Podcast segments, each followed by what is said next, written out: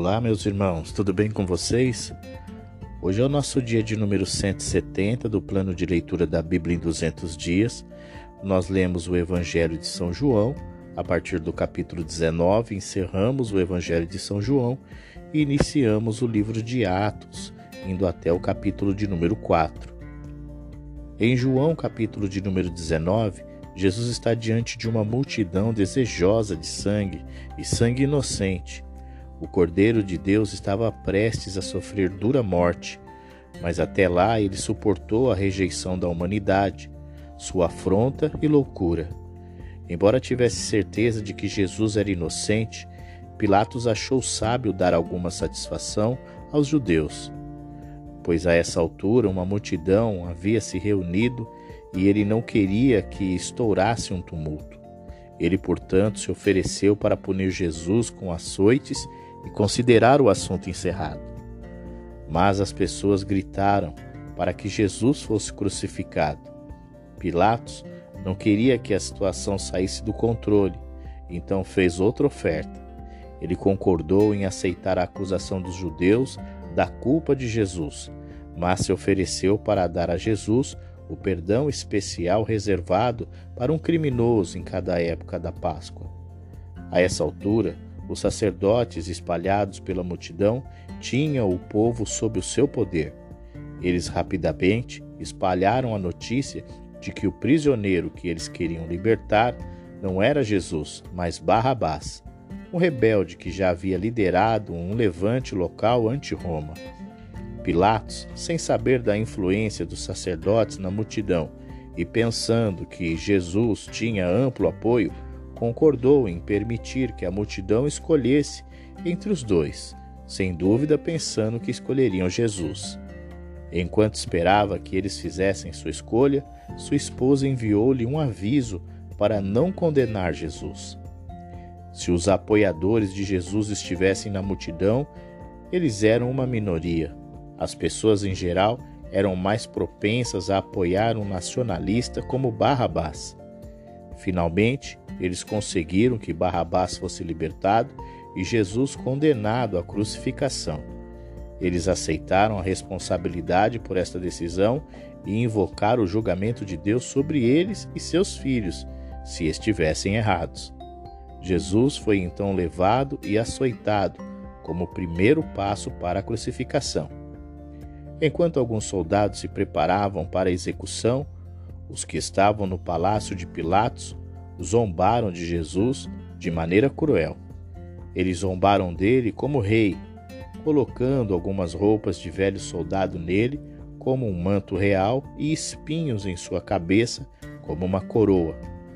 Eles o bateram na cabeça com uma vara que deveria ser seu cetro, cuspiram em seu rosto e o socaram.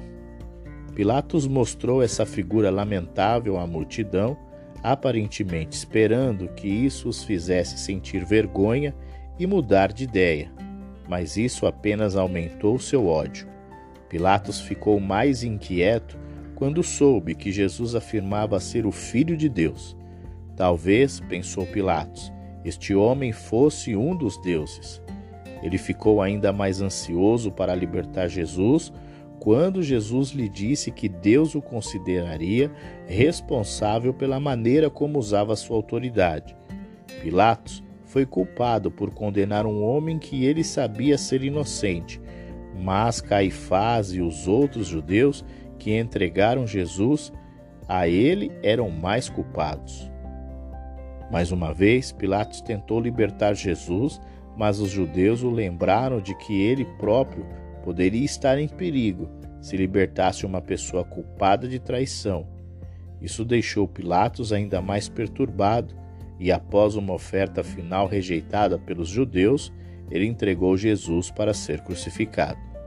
A declaração de lealdade dos judeus a César demonstrou sua hipocrisia e confirmou sua rejeição a Deus.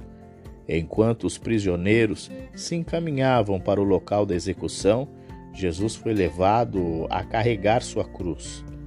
Ele devia estar fraco por causa do açoite brutal, e quando parecia que estava prestes a desabar, um viajante foi forçado a carregá-lo para ele.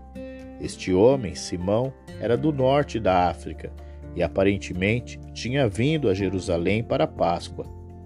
Entre a multidão que seguia Jesus, havia algumas mulheres que choraram e gemeram com a visão terrível. Jesus disse-lhes para não chorarem por causa do que viram acontecer com ele. Um dia eles também sofreriam. Quando os romanos mais tarde atacaram Jerusalém, as mulheres, agora tristes, porque não tinham filhos, estariam em melhor situação do que outras, pois não teriam que testemunhar o massacre de seus filhos. Se Roma crucificasse um homem inocente como Jesus, quão brutais eles seriam ao lidar com pessoas culpadas de rebelião aberta. Gólgota, o lugar da crucificação de Jesus, era uma colina ao lado de uma estrada principal nos arredores de Jerusalém. Por maior que tenha sido o sofrimento de Jesus, sua agonia de espírito foi maior. Ele estava carregando o fardo do pecado humano e assim vencendo Satanás e libertando as pessoas do poder do pecado e da morte. Ele estava determinado a enfrentar a morte do seu pior, totalmente consciente do que estava passando. Portanto, ele recusou a oferta de vinho drogado com a intenção de amortecer a dor e entorpecer a mente. Enquanto isso, os quatro soldados que realizaram a crucificação jogaram dados para decidir como dividiriam os bens pessoais de Jesus. Acima de sua cabeça, colocaram uma placa anunciando a acusação pela qual foi condenado, para que quem passasse por ali pudesse ler. Enquanto estava pendurado ali, Jesus recebeu insultos lançados contra ele pelo povo, por membros do sinédrio que foram ver sua sentença executada e pelos dois criminosos crucificados com ele. Todos zombaram do mesmo tema. Ele alegou salvar os outros, mas não conseguiu salvar a si mesmo. Isso era verdade, embora não no sentido que os zombadores pretendiam, pois somente se sacrificando voluntariamente ele poderia salvar pecadores culpados. Um dos criminosos, percebendo isso, se arrependeu e experimentou o poder salvador de Jesus naquele mesmo dia. A mãe de Jesus, Maria, o seguiu até a cruz e ficou com ele durante sua aprovação. Entre os que a consolaram estava João e três mulheres: Salomé, irmã de Maria, que era esposa de Zebedeu, e mãe dos apóstolos Tiago e João, outra Maria, que era esposa de Clopas e mãe de Tiago e José, e outra Maria que veio da cidade de Magdala, na Galiléia, e era conhecida como Maria Madalena. Essas mulheres, a princípio, não afastaram da cruz, mas depois vieram e ficaram perto. Desde o momento em que os soldados começaram a crucificação até a morte de Jesus, foram cerca de seis horas. Durante as últimas três horas, do meio-dia às quinze, uma estranha escuridão cobriu a terra quando a ira de Deus contra o pecado caiu sobre Jesus. Por esta razão, ele foi separado pela única vez do Pai, com quem ele tinha desfrutado de comunhão ininterrupta por toda a eternidade. O pecado se separou de Deus e, ao suportar a penalidade do pecado, Jesus experimentou essa desolação. No entanto, no mesmo momento em que sofreu tal desolação, Jesus estava em harmonia com a vontade de seu Pai. Ele queria que suas palavras finais ao Pai fossem altas o suficiente para que todos ouvissem, e portanto ele pediu algo para umedecer sua boca. As palavras que ele proferiu revelaram a todos que ele estava colocando seu espírito nas mãos de seu Pai. Seu grito final de triunfo está consumado confirmou que, mesmo em sua morte, ele ainda estava no controle. Ninguém tirou sua vida. Ele desistiu em um ato voluntário e único. Ele completou a obra que seu pai o enviou para fazer.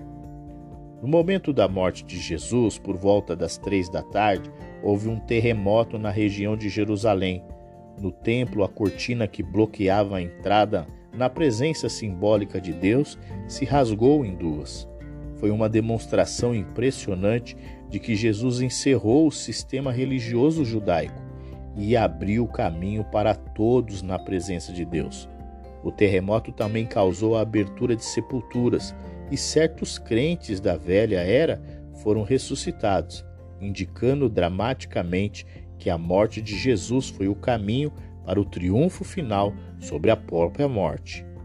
Outra verdade ilustrada pelos eventos notáveis relacionados com a morte de Jesus é que ele era o verdadeiro Cordeiro Pascual.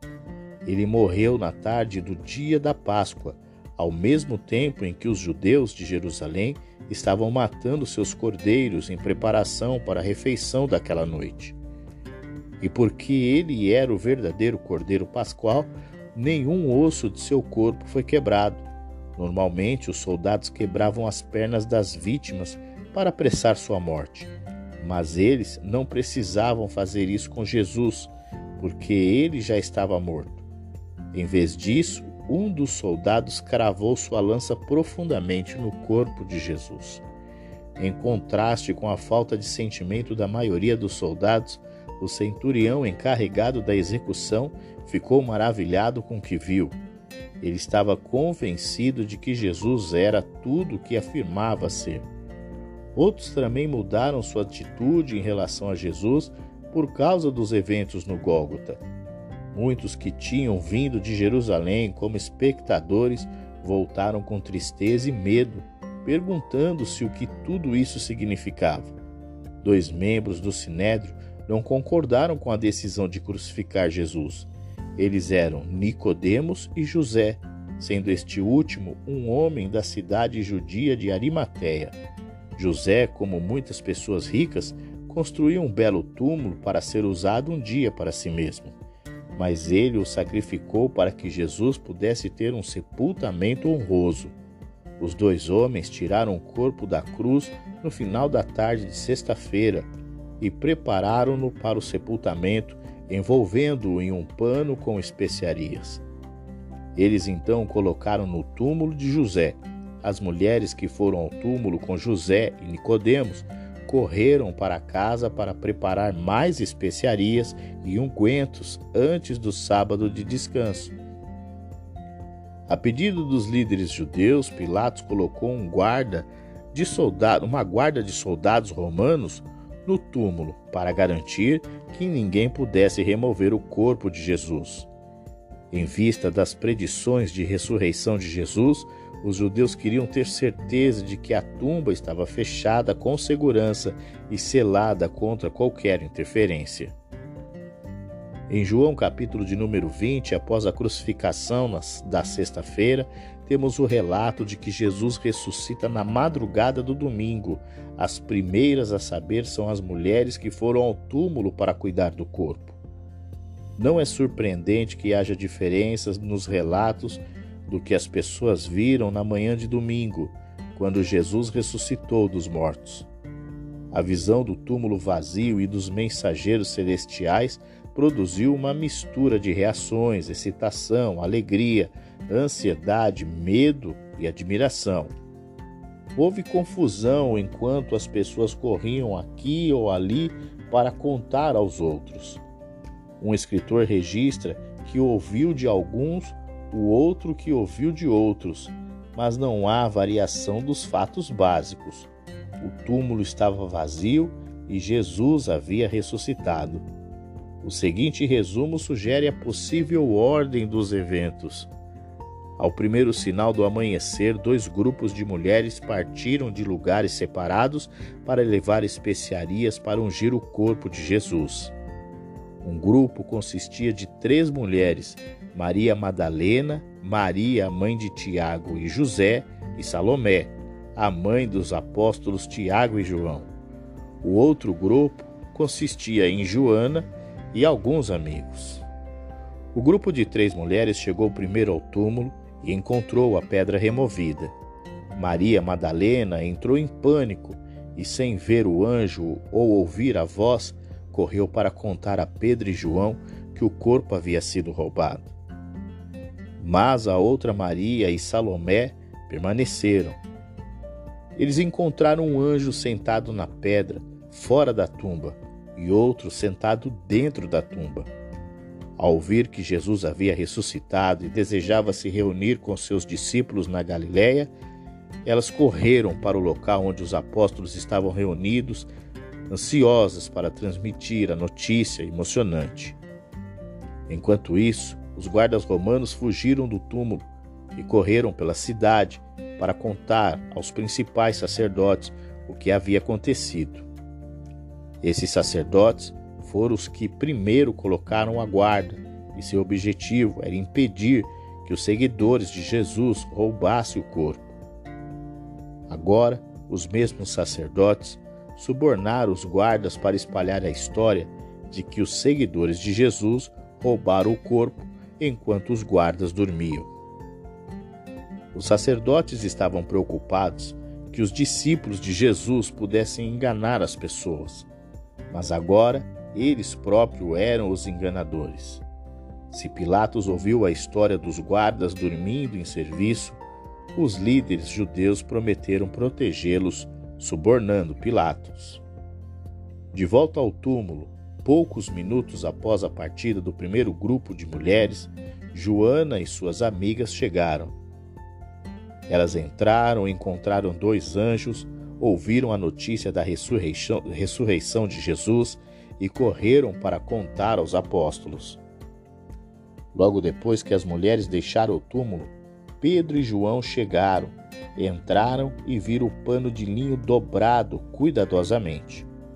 Eles acreditaram na evidência que viram de que Jesus deve ter ressuscitado dos mortos, mas deixaram o túmulo confusos, sem entender o significado do evento. Maria Madalena, que seguiu Pedro e João de volta ao túmulo, chegou depois que eles partiram. Ela ficou lá sozinha, chorando. Então ela viu os dois anjos dentro do túmulo e, ao se virar, viu um homem a quem ela não reconheceu imediatamente. Quando ela descobriu que o homem era Jesus, ela o segurou como se não quisesse deixá-lo ir.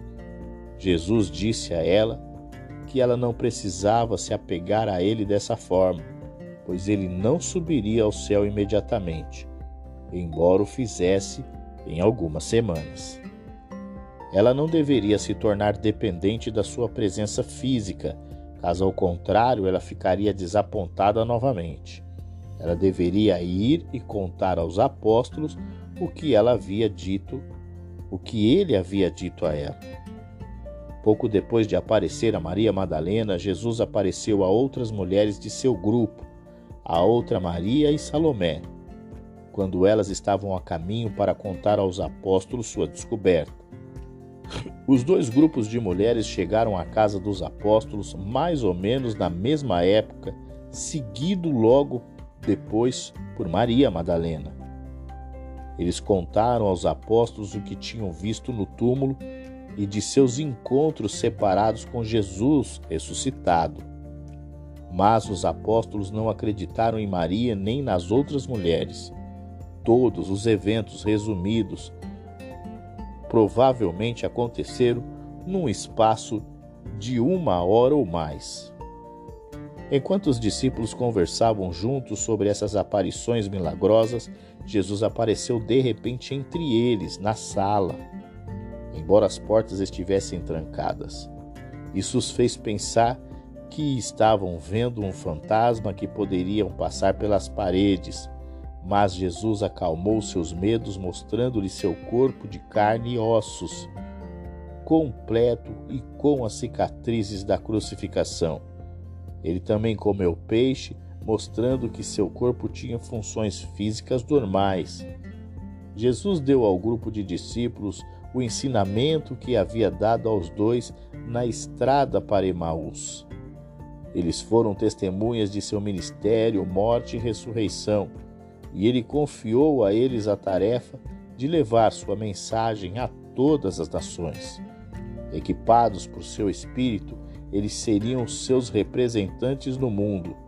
Essa era uma grande responsabilidade, porque ao pregar o Evangelho, as pessoas acreditariam nele e seriam perdoadas, ou rejeitariam e sofreriam julgamento. Tomé estava ausente quando Jesus apareceu entre os discípulos na sala trancada e se recusou a aceitar a palavra dos outros de que ele estava vivo. Suas dúvidas desapareceram quando Jesus apareceu entre os discípulos, desta vez incluindo Tomé, na mesma sala trancada no próximo domingo à noite. Mas a fé que dependia de ver o corpo real de Jesus não era boa o suficiente, porque logo ele voltaria para seu Pai e as pessoas não o veriam mais. No entanto, eles ainda podiam ouvir a pregação de seus discípulos ou ler seus registros escritos. Crendo em Jesus como Messias, o Filho de Deus, eles poderiam ter a vida eterna. Em João capítulo de número 21, é o último capítulo do Evangelho segundo João, o discípulo amado. Aqui Jesus replica o milagre da pesca maravilhosa, onde os seus primeiros dias de ministério, ele vocacionou vários apóstolos. Os discípulos então voltaram para Galiléia para esperar por Jesus como havia sido instruído. Sete deles haviam passado uma noite sem sucesso pescando no lago da Galiléia, o mar de Tiberíades, quando Jesus apareceu na praia. Ele gritou algumas instruções para eles e, embora eles não o reconhecessem, fizeram o que ele disse. Como resultado, eles pegaram um grande número de peixes. Sem dúvida, alguns dos discípulos se lembraram de um incidente semelhante anos antes e isso pode ter levado João a reconhecer a pessoa na praia como Jesus. Os discípulos foram lembrados novamente da autoridade de Jesus e de sua dependência dele. Eles também foram lembrados de seu cuidado por eles, enquanto ele preparava e servia o café da manhã. Pedro certa vez se gabou de que amava Jesus mais do que os outros discípulos e que, embora eles pudessem decepcioná-lo, ele não o faria. No entanto, três vezes ele renegou publicamente a Jesus. Por três vezes, portanto, foi perguntado publicamente se ele amava Jesus, como um lembrete do perigo do excesso de confiança. A conversa pública de Jesus com Pedro também mostrou aos outros que ele o havia perdoado. Mais do que isso, ele deu a Pedro a responsabilidade de cuidar de seu povo durante os dias difíceis do início da igreja. Como líder daquele grupo inicial, recebendo toda a força da perseguição aos judeus, Pedro precisaria de mais amor por Jesus do que, do que dos outros. Se Pedro fosse seguir Jesus, ele não seria mais livre para viver a vida independente de, de um jovem pescador enérgico. Sua vida seria de constante sacrifício e trabalho árduo para cuidar do povo de Jesus. No final, ele seria capturado e morto por causa da sua lealdade a Jesus. Quanto a Jesus, quanto a João, Jesus se recusou a dar qualquer indicação de como sua vida terminaria. Alguns interpretaram mal isso para significar que João nunca morreria. Então João adicionou uma nota no final de seu livro para corrigir o mal entendido. Ele também destacou que não havia feito nenhuma tentativa de dar uma, um relato detalhado da vida de Jesus, mas o que ele deu foi o testemunho de uma testemunha ocular, e era para ser acreditado. Assim nós encerramos o Evangelho de João e começamos agora o livro de Atos. Vemos que em Atos, capítulo de número 1, após a ressurreição, o Senhor Jesus Cristo deu ordens específicas aos apóstolos para que permanecessem em Jerusalém, só devendo sair após serem revestidos com o poder do Espírito Santo. Teófilo, a quem o livro é dirigido, era aparentemente uma pessoa de influência, a quem Lucas desejava dar um relato confiável das origens e do desenvolvimento do cristianismo. Em seu evangelho, Lucas contou com Teófilo o que Jesus começou a fazer por meio de sua vida, morte e ressurreição. Lucas agora continua contando a Teófilo o que Jesus continuou a fazer por meio de seus seguidores. Nas ocasiões em que Jesus apareceu, a seus apóstolos após sua ressurreição, ele ensinou-lhes o significado de sua morte e ressurreição em relação ao reino de Deus que eles deveriam proclamar agora. Eles seriam capazes de começar esta obra dentro de alguns dias depois que Jesus voltasse ao seu Pai Celestial e lhes enviasse o dom do seu Espírito, como havia prometido.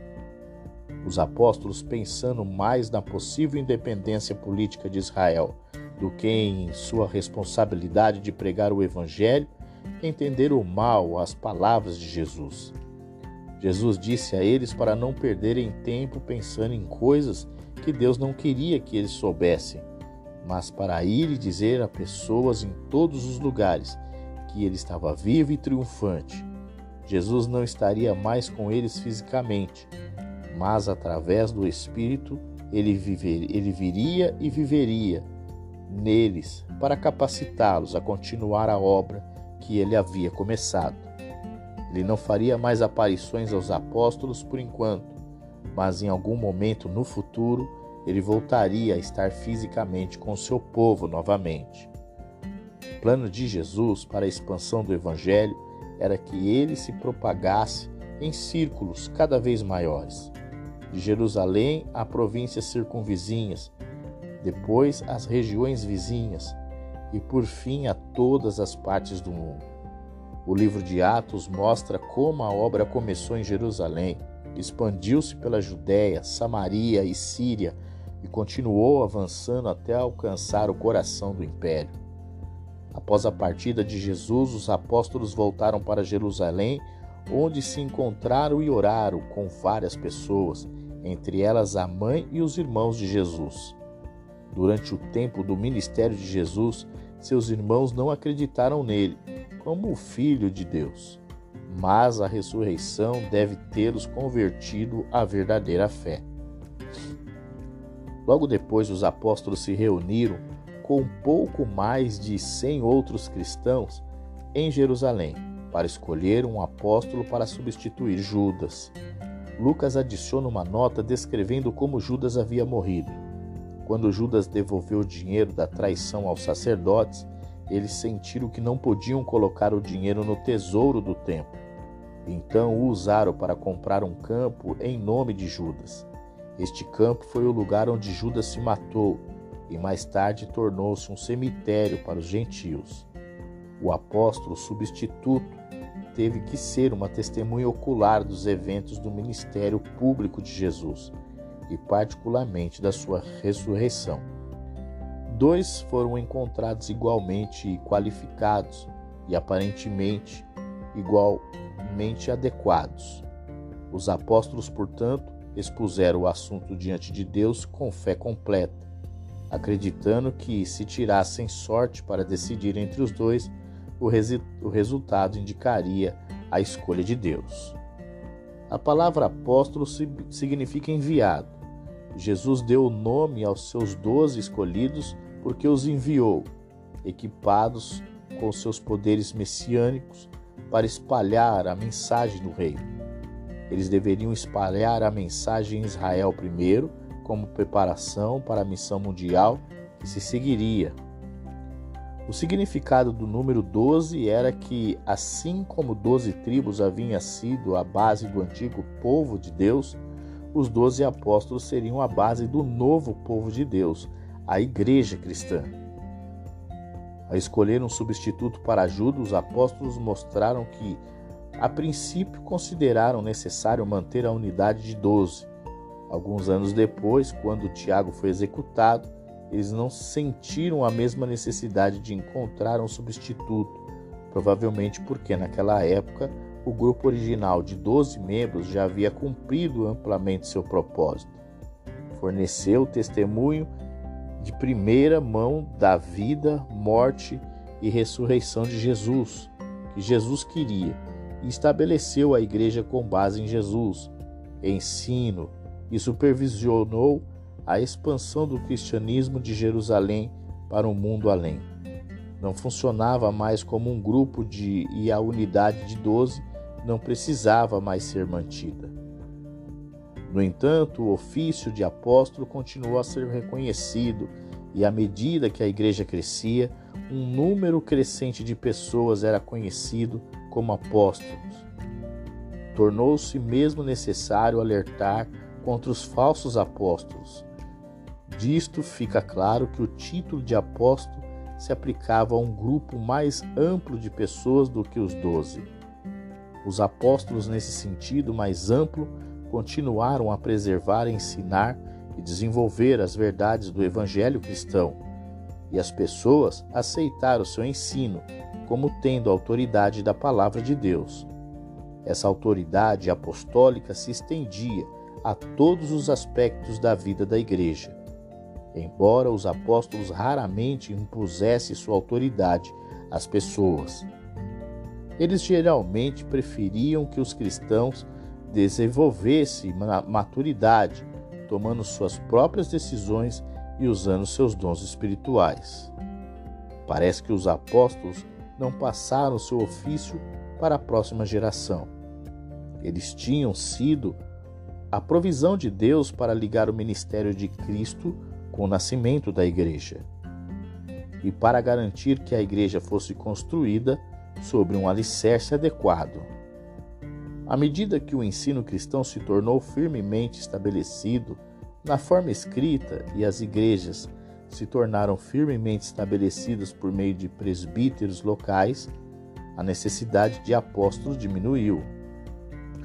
O ofício apostólico cumpriu seu propósito e, após o primeiro século, ele morreu. Em Atos capítulo de número 2, relata que o quinquagésimo dia após o sábado da semana da Páscoa era considerado o dia de Pentecostes. Pentecostes era o nome que se dava à festa das semanas, também chamada festa da colheita, ou ainda festa dos primeiros frutos. Portanto, foi um dia adequado para marcar o nascimento da igreja cristã. Cristo, a verdadeira Páscoa, havia sido sacrificado e agora, 50 dias depois, Deus derramou seu Espírito sobre aquele pequeno grupo de discípulos que se tornaria os primeiros membros da Igreja de Jesus Cristo. Nos tempos do Antigo Testamento, uma pessoa que recebeu um dom especial do Espírito de Deus pode ter anunciado uma mensagem de Deus com evidência da presença do Espírito. Assim também no dia de Pentecostes, quando os seguidores de Jesus receberam o dom prometido de seu Espírito, eles falaram das palavras de Deus e o fizeram em outras línguas. Isso significa que sua fala era em palavras que não pertenciam à sua própria língua e que eles não entendiam a menos que alguém os interpretasse. Quando os discípulos saíram de casa para a rua, possivelmente no caminho para o templo, as pessoas foram atraídas pela atividade barulhenta. Alguns judeus da dispersão que estavam em Jerusalém para o festival reconheceram suas línguas locais na fala dos discípulos e louvaram a Deus. Outros não reconheceram nenhuma língua e acusaram os dois de estarem bêbados.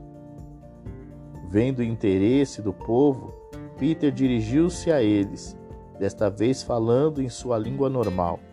Seu discurso mostra algumas características da pregação apostólica inicial. Primeiro, ele citou o Antigo Testamento para mostrar que os eventos de Pentecostes cumpriram o que os profetas predisseram. Para Deus, o ponto importante da profecia era que Deus derramou seu Espírito sobre todos. Não todos sejam crente ou não, mas todos dentro da comunidade do povo de Deus. Sejam homens ou mulheres, jovens ou velhos, escravos ou livres. Pedro seguiu com um breve resumo da obra, morte e ressurreição de Jesus, mostrando que, apesar da injustiça humana, Deus estava realizando seus propósitos. Em seguida, ele citou as escrituras do Antigo Testamento que os judeus em geral acreditavam que se referiam a Messias. Embora Davi fosse o autor das passagens citadas, as palavras não podiam referir-se a ele, pois estava morto, ao passo de que a pessoa que referida estava viva. Essa pessoa, embora não fosse Davi, era descendente de Davi, na verdade, o Messias. E esse Messias era Jesus que ressuscitou dos mortos, voltou para seu Pai no céu e enviou o Espírito Santo sobre os seus discípulos. Messias era uma palavra hebraica que significava o ungido. Era usada para se referir ao descendente de Davi, que seria o rei escolhido e salvador de Deus, não apenas para Israel, mas para o mundo. Finalmente, Pedro exortou as pessoas a abandonarem os seus pecados e crerem em Jesus Cristo. Porque essas pessoas faziam parte da geração perversa de judeus que matariam o Messias Jesus, mas deveriam mostrar sua mudança de coração ao serem batizadas no nome do Messias Jesus. Eles tinham que mostrar publicamente que acreditavam que Jesus era o Cristo, aquele cuja autoridade divina foi demonstrada pelas obras poderosas que Deus fez por meio deles. Dessa forma, eles e de fato pessoas de qualquer geração receberiam o mesmo dom do Espírito que os apóstolos e os outros haviam acabado de receber. Com o acréscimo de 3 mil pessoas, a igreja agora consistia em grande parte de novos crentes. Mas esses crentes logo se tornaram um corpo forte. Eles foram edificados por meio do aprendizado dos ensinamentos de Jesus transmitidos a eles pelos apóstolos e pela união em comunhão, onde adoravam e compartilhavam a ceia do Senhor. Tanto João Batista quanto Jesus haviam predito o derramamento do Espírito Santo, descrito por Lucas, referindo-se a ele como um batismo. O batismo com o Espírito Santo pode ser definido como aquele evento no dia de Pentecostes, pelo qual o Cristo ressuscitado deu o Espírito Santo aos seus discípulos como havia prometido, e ao fazê-lo, os uniu em um só corpo, a Igreja. No dia de Pentecostes, dois grupos separados receberam o batismo ou o dom do Espírito. O primeiro foi o grupo de apóstolos e outros mencionados. O segundo, o grupo de três mil mencionados. Mas houve várias diferenças importantes entre os dois grupos. O primeiro grupo consistia de pessoas que já eram crentes e que tiveram que esperar até a ascensão de Jesus para receber o Espírito. O segundo grupo consistia de pessoas que se tornaram crentes somente depois de ouvir Pedro pregar no dia de Pentecostes e que receberam o Espírito Santo imediatamente. A experiência do primeiro grupo, isto é, o falar em línguas, não deve ser considerada a experiência normal do cristão, por causa das circunstâncias especiais em seu caso. Eles viveram com Jesus e só puderam receber o Espírito Santo depois que Jesus completou sua obra e voltou para o Pai. A experiência dos, do segundo grupo, que receberam o Espírito Santo quando creram, sem nenhum acontecimento em comum, foi a experiência normal dos cristãos, então como agora. De todas as pessoas no Novo Testamento que receberam o Espírito Santo, seja todos os cristãos em apenas dois outros lugares, ambos casos especiais afirmam que as pessoas falaram em línguas. Cristãos de todas as épocas participaram do que aconteceu no dia de Pentecostes. Por meio desse batismo do Espírito, eles são, no momento em que creem, feitos parte do corpo de Cristo, a Igreja, e participantes do seu Espírito. O dom prometido do Espírito Santo por Jesus, dado inicialmente no Pentecostes, se estende através dos tempos a todos os que se arrependem e creem no Evangelho. Os primeiros cristãos tinham um senso de unidade tão forte que se juntaram seus dinheiros e posses para formar um reservatório central, do qual todos poderiam receber ajuda quando precisassem. Talvez tenham se precipitado demais em dividir sua riqueza coletiva, porque logo não sobrou nenhuma. Como resultado, outras igrejas que não copiaram a ideia de um reservatório central tiveram que enviar dinheiro para ajudá-los em suas dificuldades. Além de ter comunhão nas casas uns dos outros, os cristãos iam ao templo para orar em público e dar testemunho dia a dia. Seu número aumentava continuamente à medida que outras pessoas atraídas por esta nova vida de alegria e amor se juntavam a eles. Eles gozaram da boa vontade dos cidadãos de Jerusalém em geral. Em Atos capítulo de número 3, uma das marcas da igreja primitiva era a oração, principalmente na liderança. Com isso, certo dia, Pedro e João, como de costume, estavam indo para o templo orar e foram abordados na entrada por um homem aleijado que lhe pediu esmolas. Em uma de suas visitas ao templo, Pedro e João curaram um mendigo aleijado. O homem estava deitado no portão que levava do pátio público externo para os pátios internos, onde apenas judeus eram permitidos. Mas assim que foi curado, ele seguiu os apóstolos para o templo, pulando e louvando a Deus. Após a oração, os três homens voltaram ao tribunal público, onde descobriram que uma multidão de curiosos se reunira. Pedro aproveitou a oportunidade para dizer ao povo que essa cura era mais uma prova de que Jesus, que eles crucificaram, era o Messias. Jesus curou aleijados e seu poder messiânico continuava a operar por meio de seus discípulos. Mas esse poder estava disponível apenas por meio da fé nele como Messias, que, tendo morrido, estava agora vitoriosamente vivo. Se os judeus se arrependessem de seus pecados ao crucificar Jesus, Deus os perdoaria.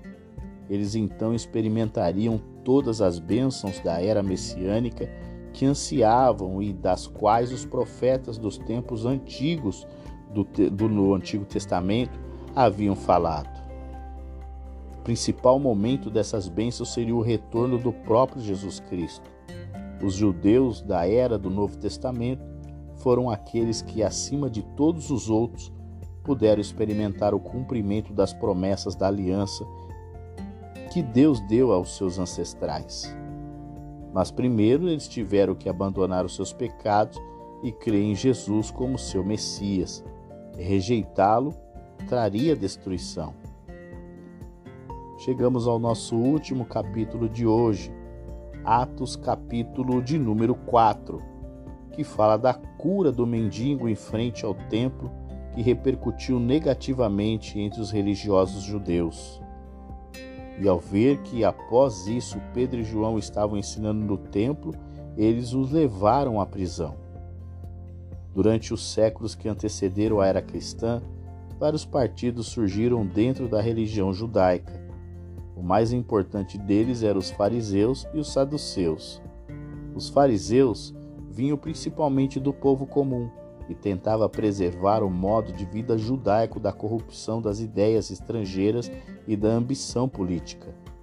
Eles estavam preocupados com a exibição externa da religião, mas não tão preocupados com as atitudes corretas do coração.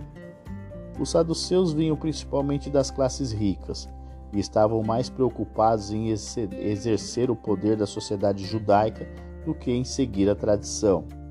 Eles eram o partido do sumo sacerdote e tinham poder de controle no sinédrio, o supremo conselho judaico que se assentava em Jerusalém. A principal diferença de fé entre as duas partes era que os fariseus acreditavam na ressurreição física dos mortos, mas os saduceus não. Quando o número de cristãos em Jerusalém aumentou rapidamente com o resultado da pregação de Pedro, só os homens eram cerca de cinco mil, os saduceus ficaram irados. Em particular, eles estavam com raiva porque todas essas pessoas estavam respondendo a uma mensagem baseada na crença na ressurreição de Jesus. Os saduceus, portanto, não hesitaram em usar o seu poder sacerdotal para prender Pedro e João e apresentá-los ao Sidêncio. Mais uma vez, Pedro acusou os judeus, especialmente os seus líderes, de rejeitar e crucificar Messias. Deus, ao contrário, o ressuscitou da morte, deu-lhe o lugar de mais honra. José cumpriu as promessas messiânicas do Antigo Testamento E se os judeus o rejeitaram, nenhum outro meio de salvação estava disponível para eles. Embora os apóstolos não tivessem sido ensinados nas escolas de direitos judaicos, eles foram ensinados por Jesus. Os membros do sinédrio reconheceram isso e acharam tão difícil argumentar com os apóstolos como fora argumentar com Jesus. Para tornar as coisas mais difíceis para eles, o homem curado era a prova de que Jesus ainda estava vivo e fazendo milagres. Visto que os apóstolos não infringiram nenhuma lei e visto que a cura havia aumentado a popularidade dos cristãos, os líderes judeus não ousaram punir os apóstolos. Eles não podiam fazer mais do que ordenar que parassem de pregar em nome de Jesus. Mas os apóstolos se recusaram a obedecer. Os apóstolos consideraram essa oposição como uma continuação da oposição que o próprio Jesus experimentou nas mãos das autoridades governantes. Os cristãos aprenderam com o Antigo Testamento a esperar tal posição, mas oraram para que, por meio do poder do Espírito de Deus, tivesse ousadia para continuar o ministério messiânico de pregação e cura de Jesus. Os crentes continuaram a vender suas propriedades e a trazer dinheiro das vendas aos apóstolos para distribuição entre os pobres. Um exemplo de generosidade veio de um judeu de Chipre que ajudou e encorajou os outros de forma tão consistente que as pessoas lhe deram um nome adequado ao seu caráter: Barnabé, que significa filho do encorajamento. E assim nós encerramos nosso dia 170 do plano de leitura da Bíblia em 200 dias. Amanhã continuaremos no livro de Atos. Então eu aguardo você, um grande abraço e até lá!